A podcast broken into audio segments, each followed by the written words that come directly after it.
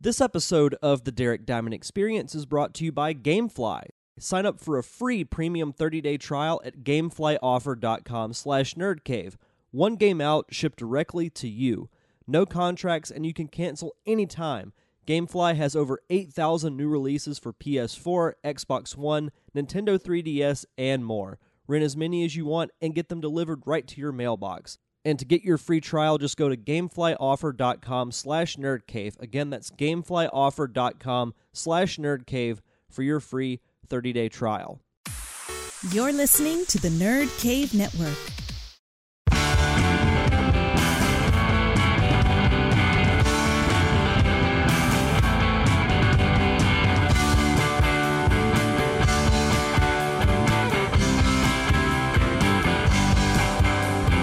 Welcome to episode 153 of the Derek Diamond Experience podcast, and today we'll be returning to the roundtable to talk Teenage Mutant Ninja Turtles with my two special guests, Jason Robbins and Wally Phelps from the Pop Culture Palate podcast.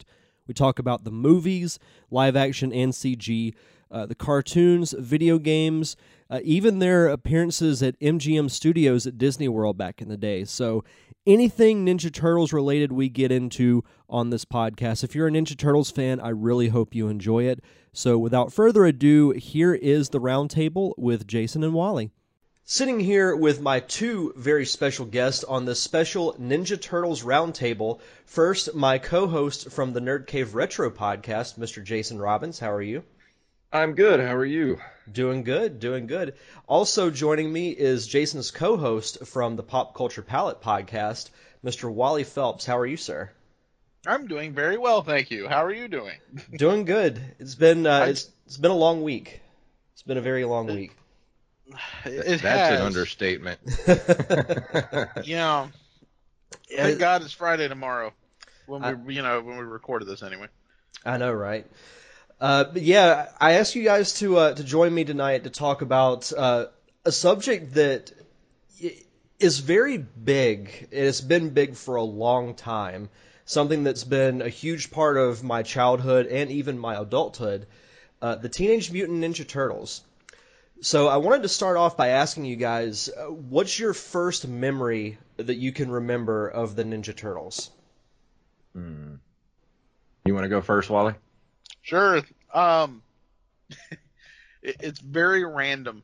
It, I remember the first time I ever saw anything uh, when it came to them, and I was in line waiting for my bus at school, and the kid standing next to me was holding this turtle with a purple bandana on and a like looked like a stick, and I was like, "What is that?"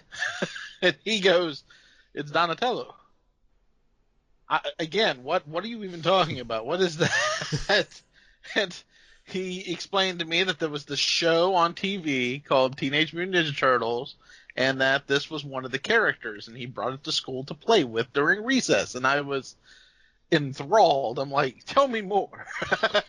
and uh, I, I, I uh, immediately sought out the show. There was something else that we were watching at the time that came on at the same time, but I quickly learned what channel, and I started watching it uh, probably later that week. That's fantastic. I'm sitting here trying to think, and I- I'll be totally honest. I don't uh, really remember the first time I ever, like my first, uh, you know, when I first heard about them, because it's kind of been there almost my whole life. Um, I do remember, uh, you know, falling in love with the the the TV show first, the the cartoon that was on. Uh, I think it started in '87 Mm-hmm. um, and I used to watch it every day after school and, and was just a huge Ninja Turtles fan as a kid. You know, even the, we just talked about the, uh, the, the Nintendo game not too long ago on our Nerd Cave Retro podcast.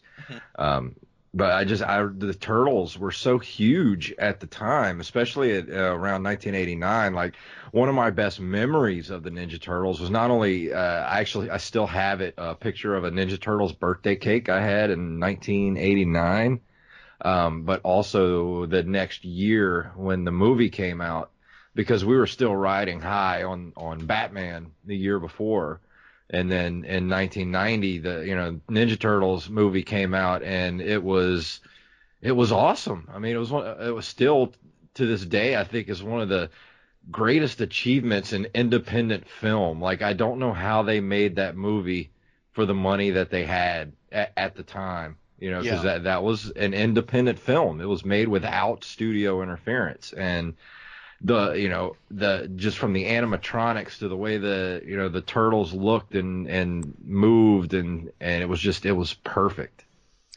Yeah, the the movie is the first thing that I think of when I think of the Ninja Turtles because it was the first movie I ever saw in theaters. And I Oh, remember wow. I remember the exact theater that we saw it in. Uh, we still have the actual mall itself, Cordova Mall, but it was it was very different back in the early 90s. It had a single theater inside of it.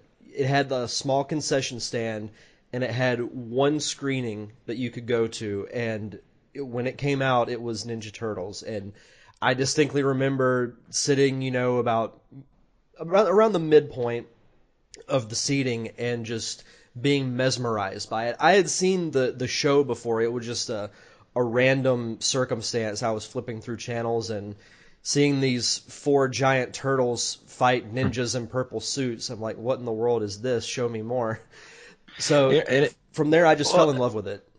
Well, like, we had talked about before, um, and I don't know if me and you had talked about this off air or what, but it's just crazy how like the longevity of the Ninja Turtles. Like it's still pretty big today with kids. Like I, I, you know, I don't have kids, but I have uh, nephews and and nieces and stuff that are really into the Ninja Turtles.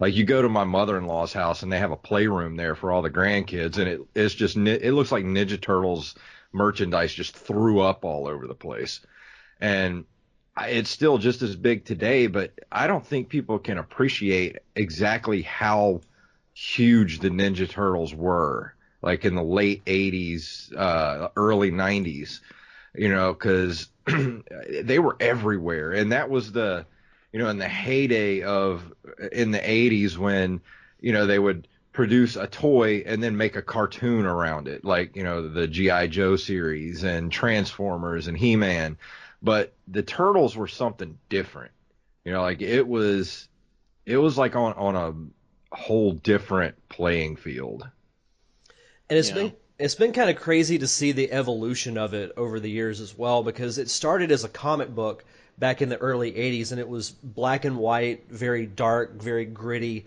And then, you know, they moved to the cartoon which is a complete 180 from that. Now, I I remember when the cartoon first started, you know, going back and watching after getting the DVD set, the original run of the cartoon, the original season, the first six episodes, they still had some kids element to them, but it was also a bit more serious than the show became. I think once it got once it got signed to a regular run, they just kind of went all in on the kid approach. But that that original run of the cartoon is still is still very good.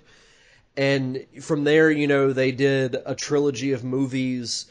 Uh, they rebooted the cartoon series back in the early 2000s, and it, it's still going now on Nickelodeon. I actually, right before we started, I watched an episode of the new cartoon, and it was the title of it was Transdimensional Turtles. It's where the that incarnation of the turtles meets the 80s version. wow And what and what's cool is they got all four of the original voice actors who voiced the turtles back in the 80s to reprise their role, and they still sound exactly the same. Yeah. Wow. It, it's funny because the guy who plays Raphael in the original is Donatello in the new one. Mm-hmm. Um, so it couldn't have been too hard to convince him to to come back. Uh, but it- it's yeah, I mean, it- it's funny because whenever I think of Ninja Turtles, it- it's across mediums that, that don't sometimes don't even make sense. Like the live rock and roll tour they went on in the early '90s, and the uh, the coming out of their shells tour, where they literally performed, and I put this in quotes, rock music, uh, literally without a shell on, um, and it's it, it, all the way to a uh, there were Ninja Turtle um, meet and greets at Disney World. Mm-hmm. Um, so I mean, it, it, it. So one of my favorite memories is whenever I went to uh, the Disney MGM Studios back in in in the uh, God mid '90s. There was a studio tour that you used to be able to go on, and there was a tram that you rode in, and beside the tram was the turtle van driving by, Mm-hmm. and the turtles were hanging off of it, waving at us, and I lost my shit. Yeah, I remember that I, that same thing. I remember seeing the turtle van at MGM Studios. Somewhere, I'm sure my mom still has my. You know how you could get the little autograph book and get the characters to sign it. I somewhere I have a book with all four of the turtles in it. It was one of the coolest memories I have from Disney. yeah, it, it's uh, I had that as well, and I have pictures of me with uh with the different turtles and and April, um, which is weird. Nobody was nobody was asking April for an autograph or anything like that, and I'm like, hey, do you want give me an autograph? I'm like, you know. I mean, there's this pretty good looking ha- redhead in a tight yellow jumpsuit. I don't see why I wouldn't. yeah, why not? Did you ever hear about the uh, the actual theme song for the '80s cartoon? How it came about? It was made by uh, Chuck Lorre, the guy that created Big Bang Theory. Really? Yeah, and, and it was kind of just a demo of what it was supposed to become.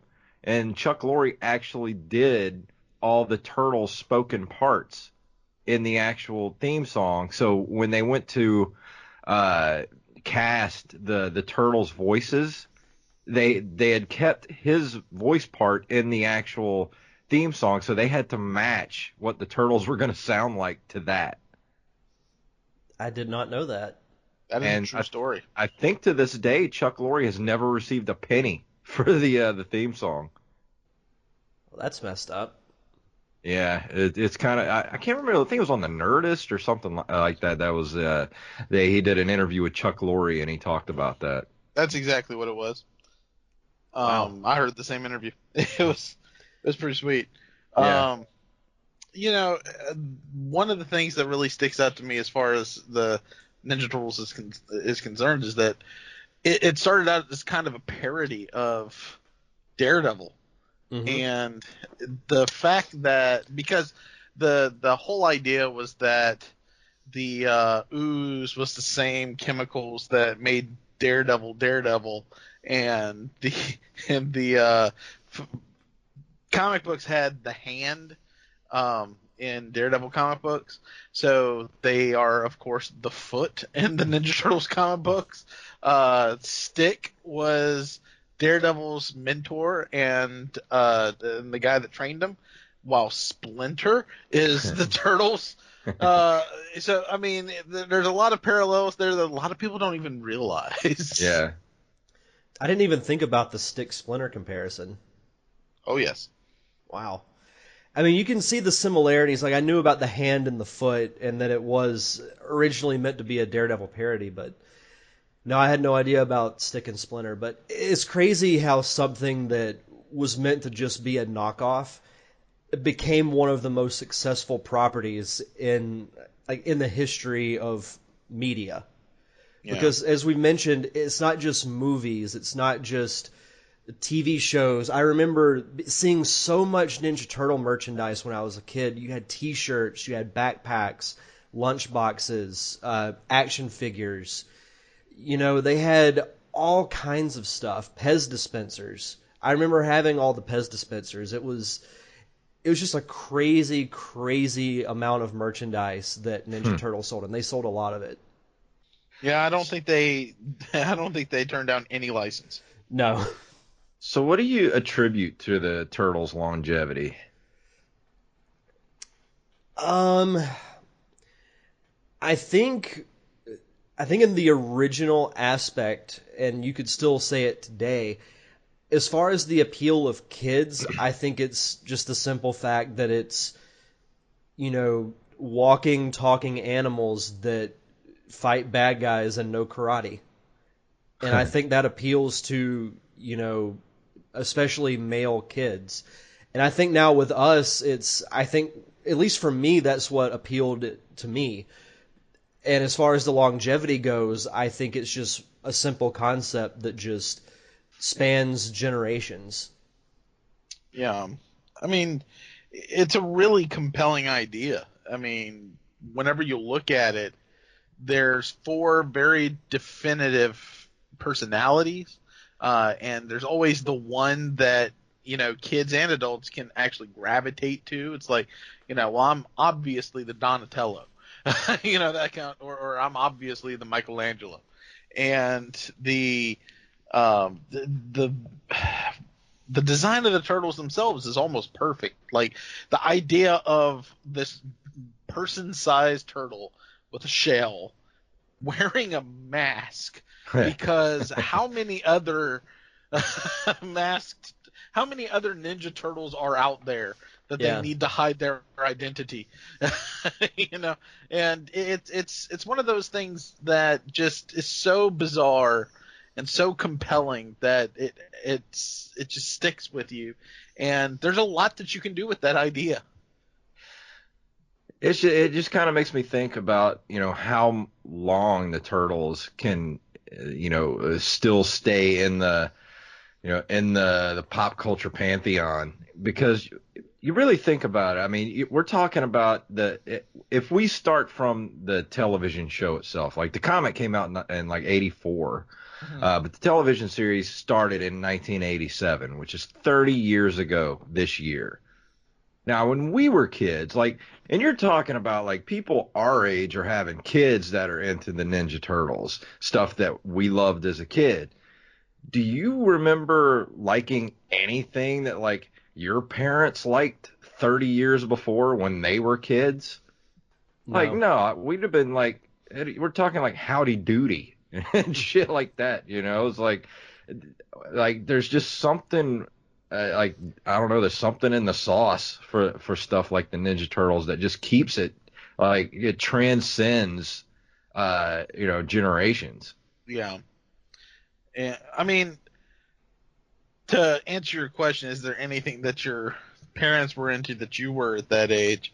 I mean, Batman 66 is the only thing I can think of.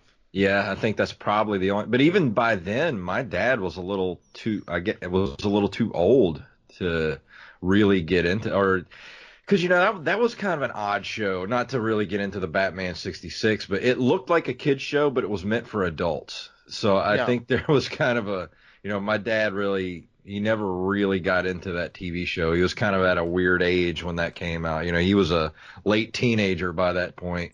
Yeah. Yeah. The only thing I can think of is Star Wars, as far as my end, but you know that I, I remember, not to go off on a tangent with Star Wars, but I distinctly remember, you know, watching that with like multiple family members, but that's really about it. But no, it, it, it does speak to to the longevity and the concept that that does span generations. And I think Wally, you made a great point with the four turtles are similar but very different in a lot of ways because you have one who is you know the leader and kind of takes responsibility on himself to look after his three brothers you have the tech wizard you have the hothead and you have the kind of the the California chill you know athletic carefree turtle and Yeah. it's they all four have very core concepts to their personalities that everybody can relate to. So I, that does kind of give a good segue into my next question. Who was your favorite turtle growing up? Uh, when I was a kid, it was Michelangelo, but as I get older, it's Raphael. Because you know, I'm pretty cynical the older I get. Yeah. when I was a kid, it was Michelangelo, of course. And whenever I got older, it was um uh, uh okay. it was Donatello. Yeah, for me growing up, it was Donatello, and now it's it's really close between Donatello and Raphael. Because I love the kind of the struggle that Raphael has with you know having these three brothers, but he wants to to be on his own So you see stories Yeah. where he'll go off on his own, but then he always comes back to to the group. So he he has a very interesting dynamic, I think, especially with Leonardo because those two just butt heads over you know, personalities and ideals. Yeah. So their their interaction across you know multiple platforms has has always been very interesting to me.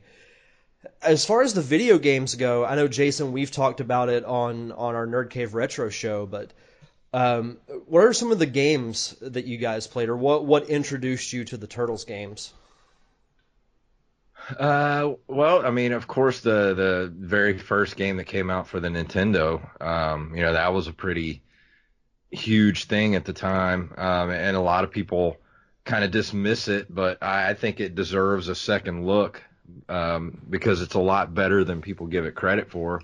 Uh, and then, of course, the uh, the arcade game came out, which was the big four player unit uh, in the arcades, which was you know you couldn't even hardly get close to the machine on the weekends. Um, so then they came out with the you know the arcade game, the Ninja Turtles 2 arcade game for Nintendo, and that was just uh, I I remember spending many many weekends and nights playing that game when I was a kid. Yeah. I mean, and with me, I remember the arcade game before the Nintendo game because I think I want to say that I encountered the arcade game before I had the Nintendo game. In fact, I was super disappointed that it wasn't the arcade game uh, when I got it because the arcade game was set up to where it was four player and it was always people playing with you and you all had to kind of fight over the different joysticks that represented the different turtles. And it it was fast pat paced action when the Nintendo game was given to us uh, me and my brothers. We we were like we can't even play this together. What is this? And you know if you want to hear my full thoughts you can listen to the Nerd Cave Retro Mhm. but Yeah, uh, but uh, when the arcade game came out for the Nintendo, I was a happy person. it was it was a great. uh, I I still love that game. I still play it from time to time. I have it on Xbox Live Arcade on my 360. Yeah, it's one of the better games that that I've played like of all time as far as just pure fun. I I remember the same thing. I remember playing the arcade game when I was a kid. I didn't play it for the NES. I did play the original one, the first one. My distinct memory of that was anytime I would go to the dentist, they had a little waiting room for kids and they had two arcade machines and an NES. The only two games they had were Legend of Zelda and Ninja Turtles. And I had played a lot of Zelda, so I was like, I'll give this Turtles game a try. And it was very hard, but I, I agree with what Jason said. You know, it, it definitely deserves a second look.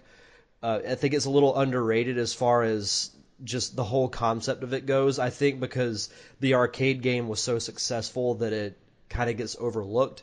And- yeah. and then for the Super Nintendo, Turtles in Time came out, and that to this day is still my all-time favorite Ninja Turtles game because it it took everything that made the arcade game great and improved upon it.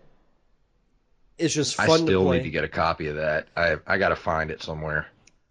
It's chances are if you find it, it's going to be a little pricey. Yeah, that's what sucks about it is uh you, you know those games are kind of hard to come by, and when you do come across it, un unless you find somebody at a, a flea market that doesn't know what they have, I mean even still, even if somebody does have it and doesn't know what they have, they'll still ask top dollar for it because it is a Ninja Turtles property. Yeah.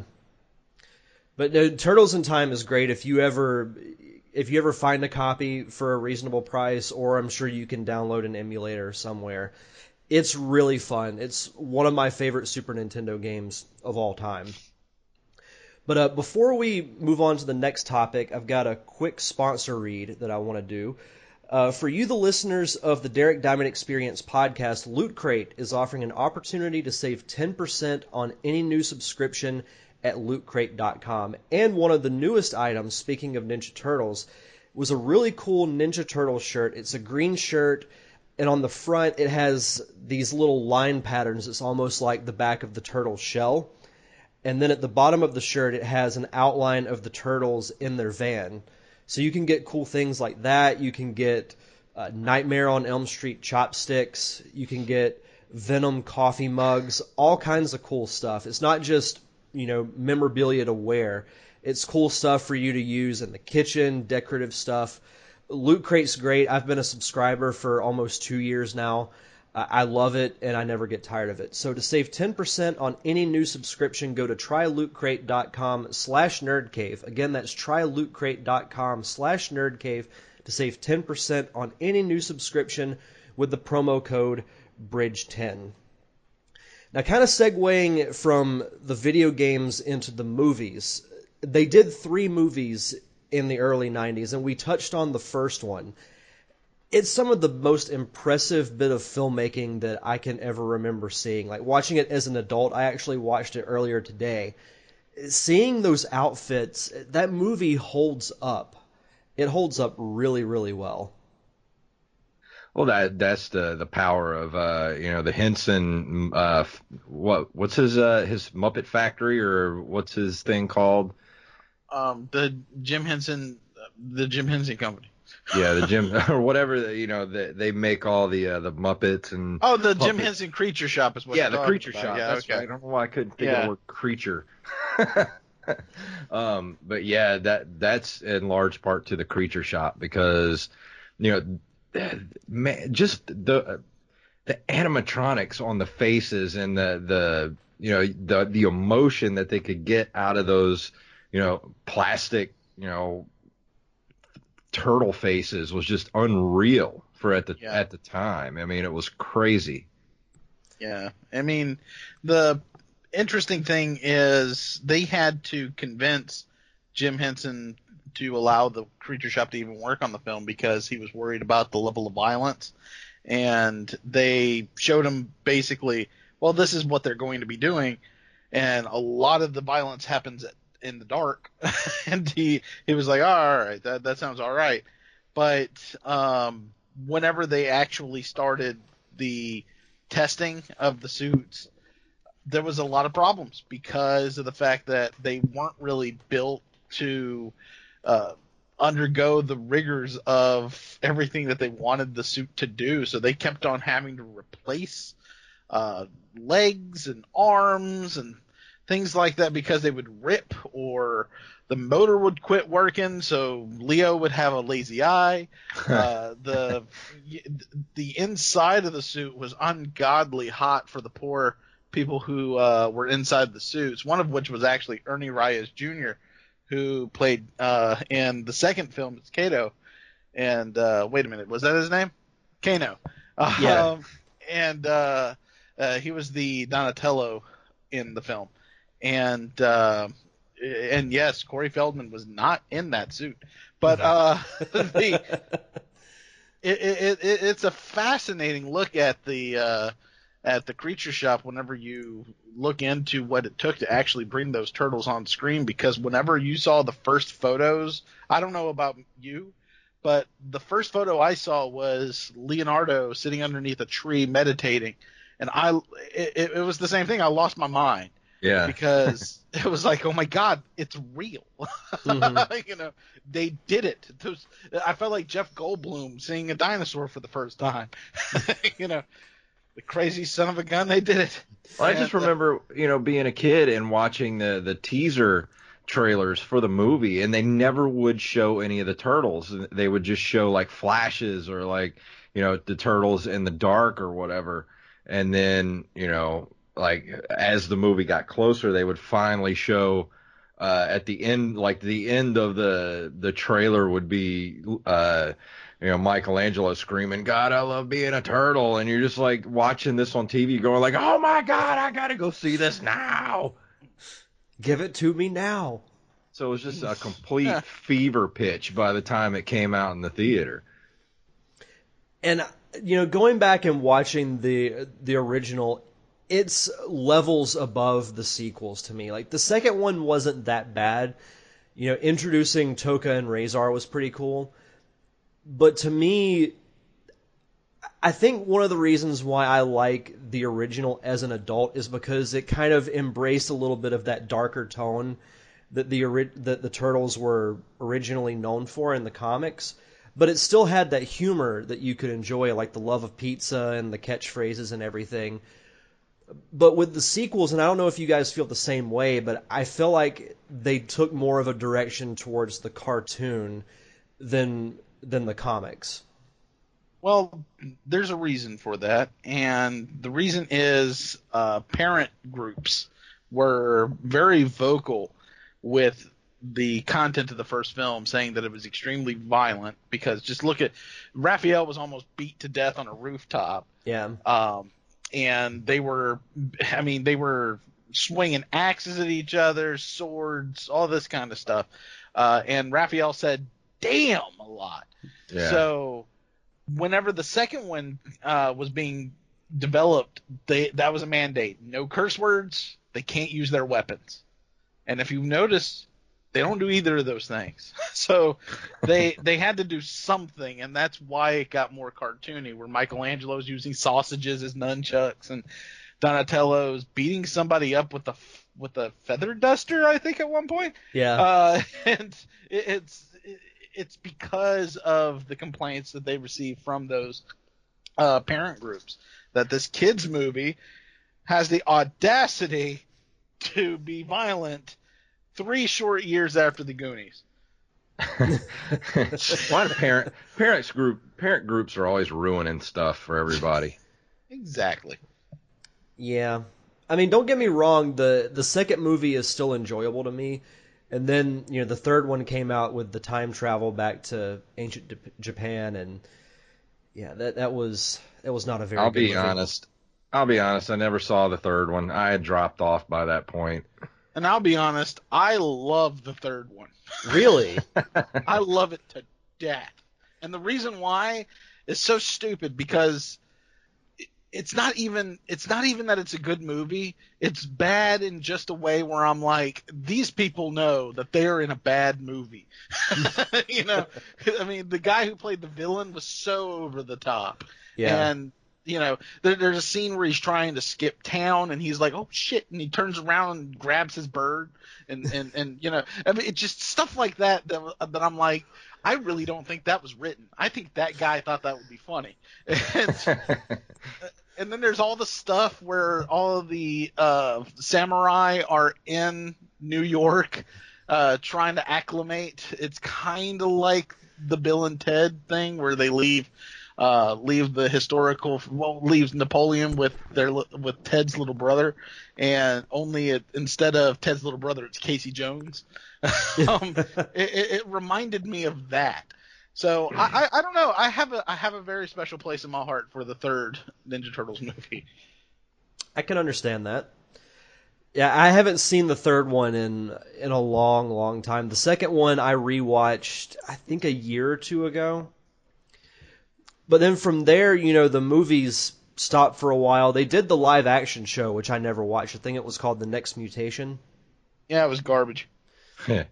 It looked. It was like made by. Saban, the guy who made the Ninja Tur- uh, not the the, The Power Rangers. Power Rangers, and it was very similar in terms of plot and basically it was a, uh, uh, paint by numbers plot. You know, the uh, something uh, something bad happens, the bad guy, uh, you know, gets his butt handed to him.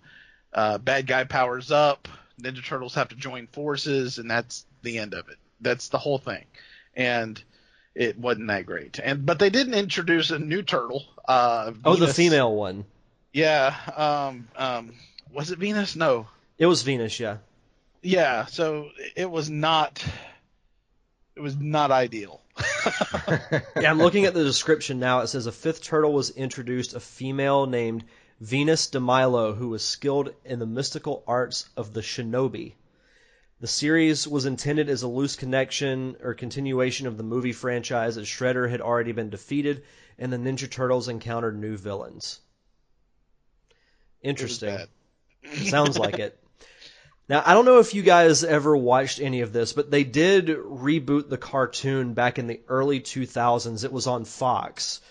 I think it came out in let's see, it came out in 2003. It was produced by Four Kids Entertainment uh, and aired on Fox. Did you guys ever watch that? I never watched that. Uh, the only thing I saw, have seen um, recently, like within the last 15 to 20 years, is the uh, the the new one, the the very first of the new movies, and also the um, the CGI movie they did a few years ago, which was really good. Mm-hmm. Yeah. Well, with me, uh, the I was familiar with it. Like I knew that it happened. It's just I didn't watch it because I think I I was in my early 20s at the time, uh, so I was doing other things. so I, I was not concerned about the Ninja Turtles at that point. In fact, uh, reboots were kind of new at, at that time frame. Yeah. So Mhm. I wasn't. I, I mean, I was like, I, we are- no thanks. I already got one. You know? Yeah, the cartoon I didn't watch the full run of it because it, it kind of took a weird turn later on in the in the series, but it started out really well. It kind of took it back to that grittier feel and you know look to it. It wasn't as violent as the original movie, but it was a little bit darker than the 87 cartoon. And it took a weird turn because it turned out Shredder was an alien. He was the same type of alien uh-huh. as Krang. And your silence says it ever all. remember finding out. I don't Yeah. remem- remember finding out exactly what Krang was. Well, in in this cartoon, he's a race of an alien called uh, an Utrom, which is like the little like the little brain, and they have bodies and they're put in the same in the same way as Krang was. They actually did do a cool shout out to Krang because the most of the Utroms were good, but they were stranded on Earth, and Donatello helped them build a transporter to get them back to their home planet. So they had to you know, jump out of their bodies and get on the platform because it couldn't transport metal or whatever. So it shows these two Utroms that are crawling on the floor, you know, just with their little tentacles, and one of them says, "Oh, my tentacles hurt already," and the other one says, "Shut up, Krang." So it was actually a, a cool shout out, but no, it, they revealed that Shredder was like the lone evil Utrom, and he was like red and he had a scar on his eye. It was his look was kind of cool, but the fact that they made him an alien, I was like, I I don't know about that. So for after that, really, I kind of jumped off that cartoon. But they did do a cool movie uh, back in the late 2000s called Turtles Forever, where the turtles of that cartoon team up with the 80s version of the turtles, and then at the end they team up with the original turtles from the 84 comic. And just Wow, seeing this- seeing three teams of turtles was kind of cool. That's interesting. This this is kind of turning into like a uh, kind of like a Final Fantasy timeline now. It kind of is. Wait till you hear about the new one, because the new one is is very interesting in that, um, like they just recently released. Uh, I don't know if this is like a separate show or if it's part of the main show, but it was Ninja Turtles Stories, I think it is, and it was like an origin story of Master uh, of the Turtles, and you know they have it where the Krang, which is what they call ba- the uh, Krang's entire race are the Krang, and uh, and they are the ones that had the ooze that turned them into uh, that turned them into um, Humanoid. uh, mut- yeah, the mutants. So what it was is uh, the Master Splinter was actually coming from the pet store, saw these two guys with this thing, and he was like, you know, that's weird, and he followed them into an alley, and you know the they drop the ooze, he drops the turtles, and the history is made, and then the whole thing is about how the Krang are trying to find Splinter and the turtles because they have been mutated by their uh, mutagen and they needed to perform tests on them. So that's why they hide in the sewers uh, because the Krang are always try- searching. And it, it's like, I'm like, wow, okay, this is this is way more in- involved than I was led Yeah. to believe. I've never heard of that before. It just it just came on uh, the other day. Wow. That's pretty interesting. I watched it with my little girl. She loves that show. Huh. I had no idea they were doing a, a new show. No, oh yeah, it's it's been on for years. Huh. I'm so out of the loop. Like I'm still stuck on like the you know the '80s turtles. Like that. That's my turtles. Well, you know who Sean? A- uh, uh, do you know who Sean Astin is? Do you know who Raphael is played by? It's Sean Astin. I gave it away, but uh, he's he's Raphael now, and uh, um, Are they just going after all the Goonies to uh to do voices for the turtles now? yes, no, um, the, what's his name? Um, God, I can't remember who's who does Leonardo. I think it's Seth Green now is Leonardo, but in the first se- season it was uh, Jason Biggs from uh, American Pie. Really? Yeah, uh, but now it's uh, Seth Green, and the guy who does Michelangelo is the same guy who does Beast Boy in the Teen Titans Go series. And I already said who Donatello is. That's uh, uh, Robert Paulsen, the uh, original Raphael. Oh, of course he is. He does every voice for everything. Oh, he's so he's so great. all of the voices. Yeah, I mean, whenever I uh, got Pinky and the Brain, he is Pinky, uh, and uh, uh, pop figures. I said, "Oh my goodness, look how great it is!" And he commented on my post saying "Narfy," and I I was like, "Oh my god." I bet no one will know who this is that just commented on this but me. you know. Oh, that's fantastic. Now, did you guys see either of the newer movies that came out? I think the the first of the new ones came out in like 2014, and then yeah, Yeah. the, yeah, the Out of the Shadows came out last year. Yeah, I- I saw the first one. I saw the first one. I haven't seen the second one. Yeah, I wanted to see the second one. It's just I I haven't had a chance. Uh, the the first one was pretty bad. Yeah, the second one's not much better. I, I I thought it was okay. I mean, it wasn't. Um, I didn't think it was as bad as Transformers, but it's still. I mean, it's bad. Don't get me wrong. It's it doesn't. you know, it it doesn't have the magic that the original like 1989 movie had, but it was enjoyable. I could just see that on a movie poster now. Not as bad as Transformers.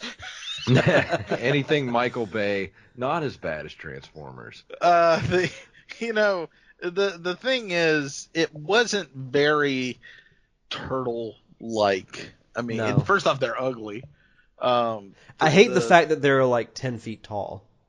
Yeah, Yeah. they're super tall, and and my and the dialogue is terrible. There was a line where he says that we're going to drain every drop of blood out of these turtles, even if it kills them.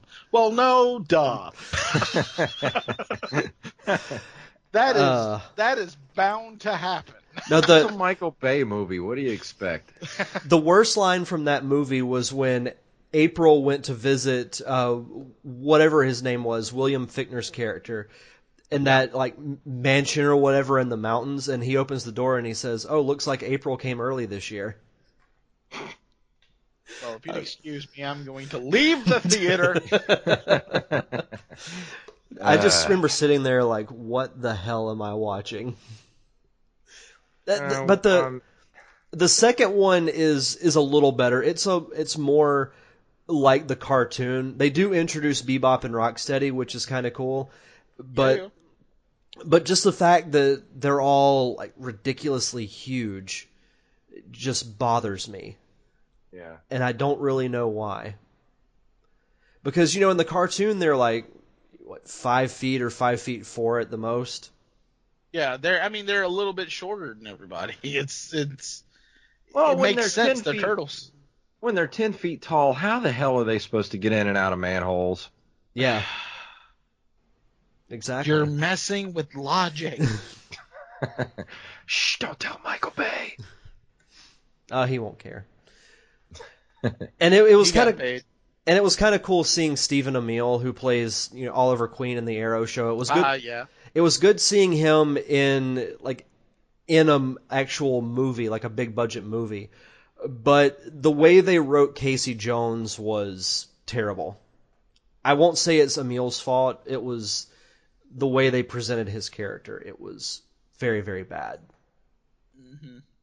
So do you think he did that movie because he, he really wanted to do it, or was do you think he was contractually obligated? Well, I mean, Stephen Amell got to eat. Yeah. I mean, that's, I mean, that's that's the long and short of it right there. I mean, if you were cast as as Casey Jones, I mean, wouldn't you do it? Oh, I'd be there in a heartbeat. I mean, I, I could even see you as Casey Jones. Yeah. Maybe one day. if uh, if any of us ever make it and we do a, a Turtles reboot, you'll be you'll be our Casey Jones. awesome. I can do it. I'm here to destroy the turtles. Say your prayers, Turtles. Say your prayers, turtles. Uh, I love Bebop and Rocksteady. Those were two of my favorite characters from just from that universe. Oh, They're so yeah. stupid, but they're so fun. I still have my toys from back in the eighties. or whatever that noise is he makes. Yeah. I wish I had Technodrome though. Uh, If I could still go back and like have one toy from the '80s, I never had a Technodrome and always wanted one. Me too. Yeah, that would have been cool. Uh, favorite non-turtle character? Uh, I like Usagi, Usagi Yojimbo. Interestingly enough, he was on a recent episode of, of the new cool. ep- new series. 'Cause I remember Uh, they made a Usagi Yojimbo uh, separate comic book for a while. Mm-hmm. Oh well, Usagi came from a different comic book. Oh, did he? Yeah, he, he he started on his own series in Mirage Comics, and uh, well, I think it was Mirage, but uh, then they put him in the Turtle, uh, it, it, it- basically a crossover, and now most people know him from the crossover. Huh, that's cool. I didn't know that at all. Yeah, I didn't know that either. Learn something new every day.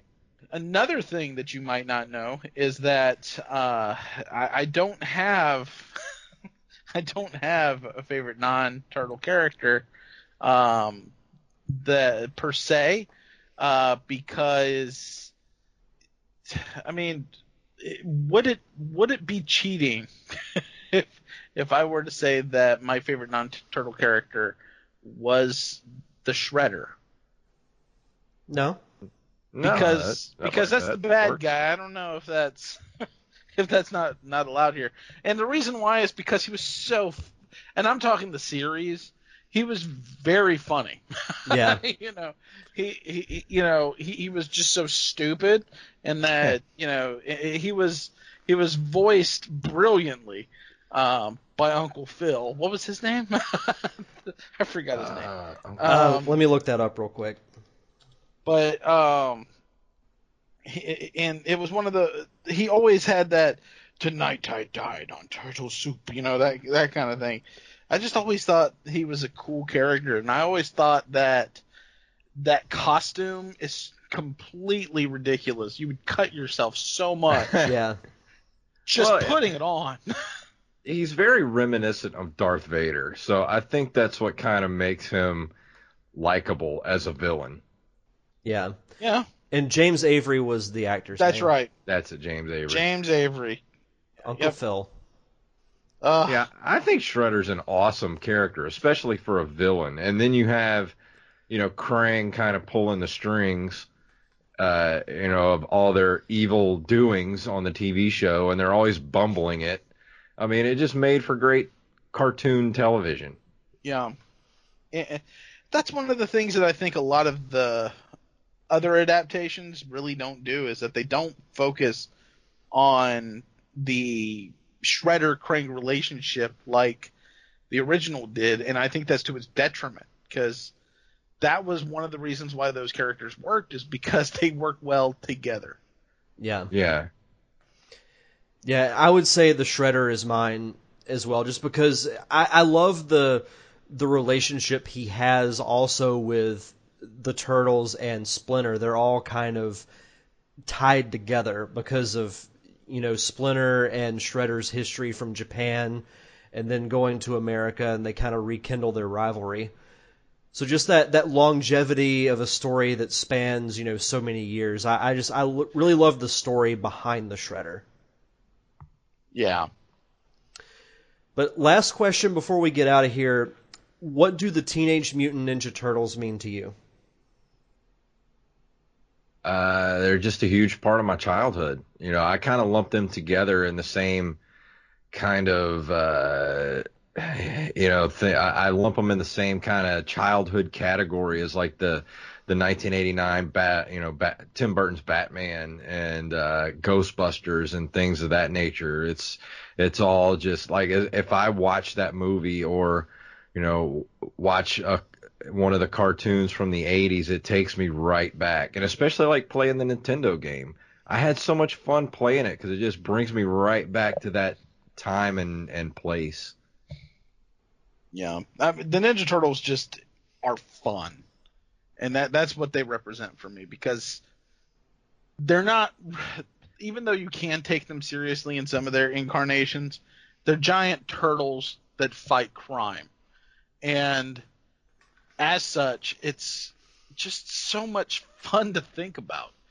The idea that there are these. I actually went dressed as a Ninja Turtle Halloween my fourth grade, and I remember the costume was basically a um, a, a like a I don't even know what it was. It was like a foam shell, and uh, you know I had to wear green pants and a green shirt underneath it, my own, because it only came with the shell. I wasn't gonna run around naked.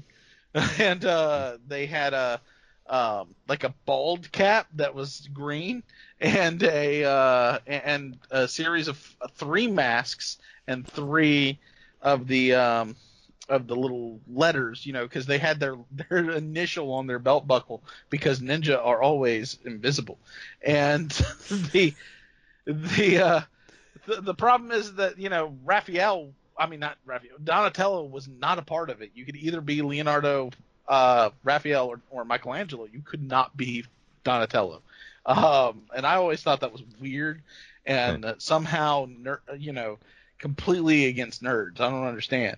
Uh, so, but uh, of course, I chose to be Michelangelo, and and it was fun. That was also the year I found out that ghost busting wasn't a real thing.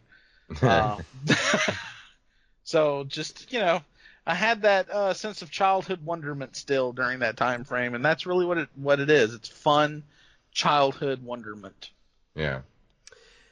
Yeah, and I think for me, it's it was a huge part of my childhood. It was it introduced me to going to a movie theater. Uh, just it introduced me to just a fun story and a story that I've followed and I've kept up with to an extent almost my entire life because like you said Jason it's it's been there my entire life and I can just remember so many fun memories as a kid of you know watching the show watching the movie um, dressing up as I, I dressed up as a Ninja Turtle as well for Halloween I remember distinctly trying to put uh, cereal on pizza because the turtles did it, and it did not taste nearly as good as I thought it would. So, did you guys ever see the YouTube video of uh, James Rolfe, the angry video game nerd, where they went through and they they made a list of all the different pizzas that the turtles ate through the entire cartoon series in the 80s? Yes. And they made those pizzas and taste tested them.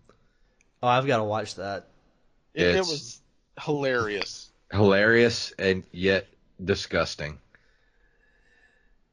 Uh, uh, I, I'll yeah, I'll have to check that out. But no, the the Ninja Turtles, it, it's still one of my favorite fandoms. You know, if I were to make a list of top five things that I'm a fan of, Ninja Turtles would be in that top five for sure. Yeah. But uh, in closing, do you guys want to plug your show so everybody can can listen to it? Wally, you plug PCP, I'll plug Nerd Cave Retro. That sounds gross. No. Uh, well, I want to say that uh, we are a part of the Pop Culture Palate, which is a podcast that is about chasing your dreams and the process of making stuff. So everyone has a dream. Everyone has that one thing that you want to do, and we cater to those who want to be creators. Uh, we have uh, Jason on the show, who of course is an actor.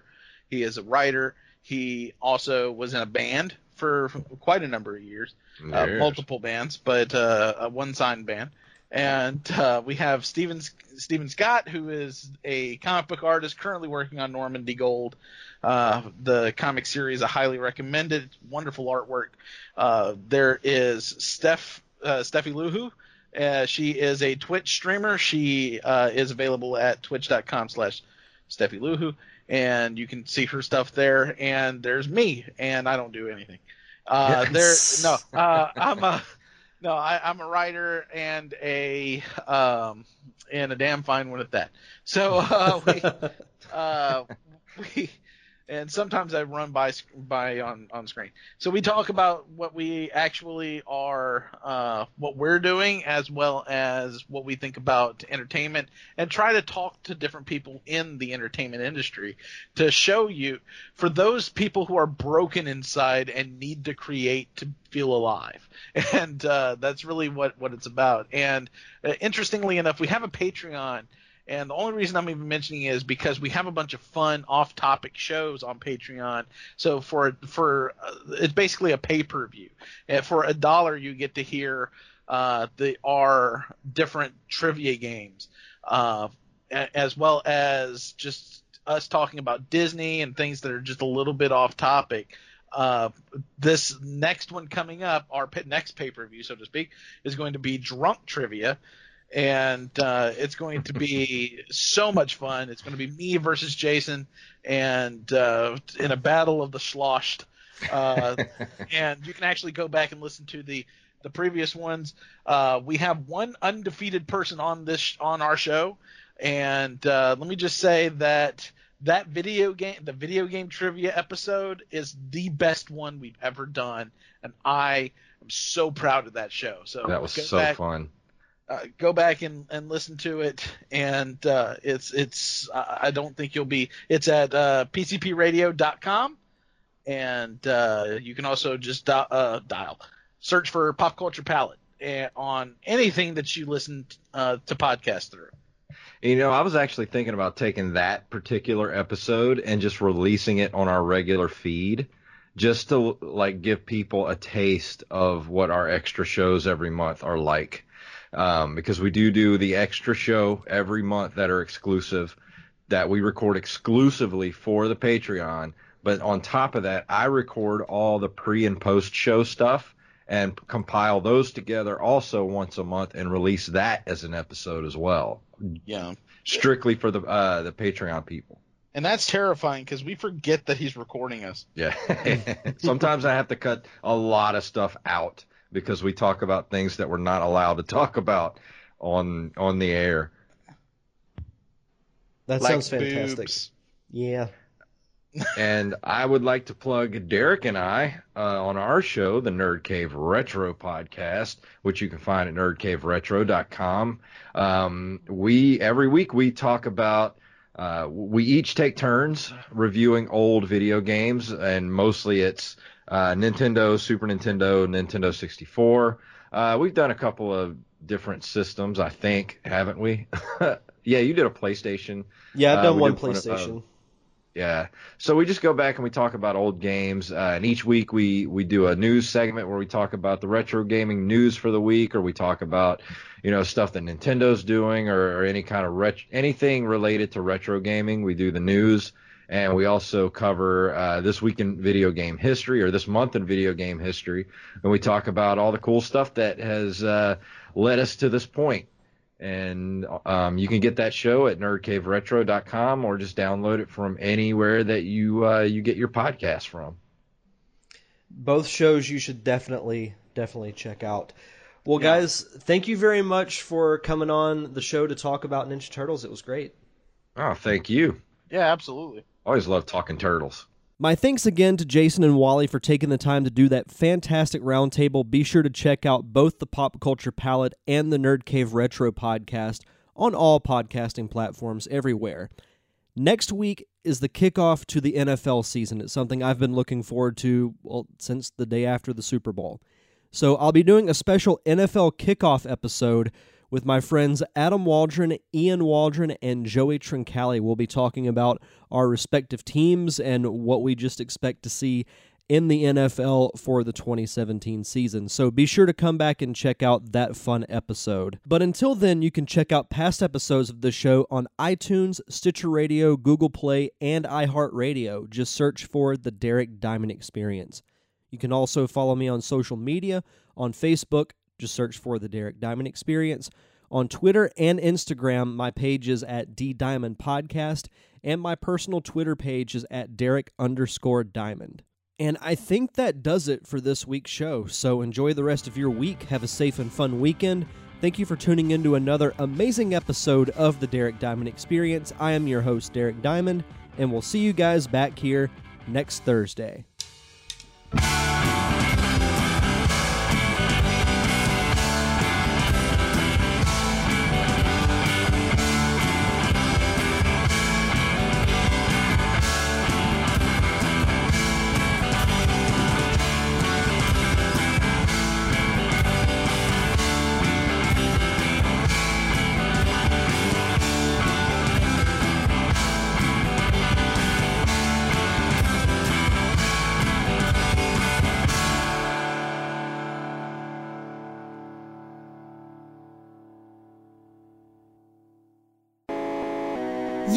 Listening to a Nerd Cave Network production. Are you looking for new original music? If so, you should check out my close friends, the Unicorn Wranglers. The Unicorn Wranglers are a local indie rock band based right here in Pensacola, Florida, and they are very important to this podcast. And that's because they supply the theme music that you hear at the beginning and end of each episode.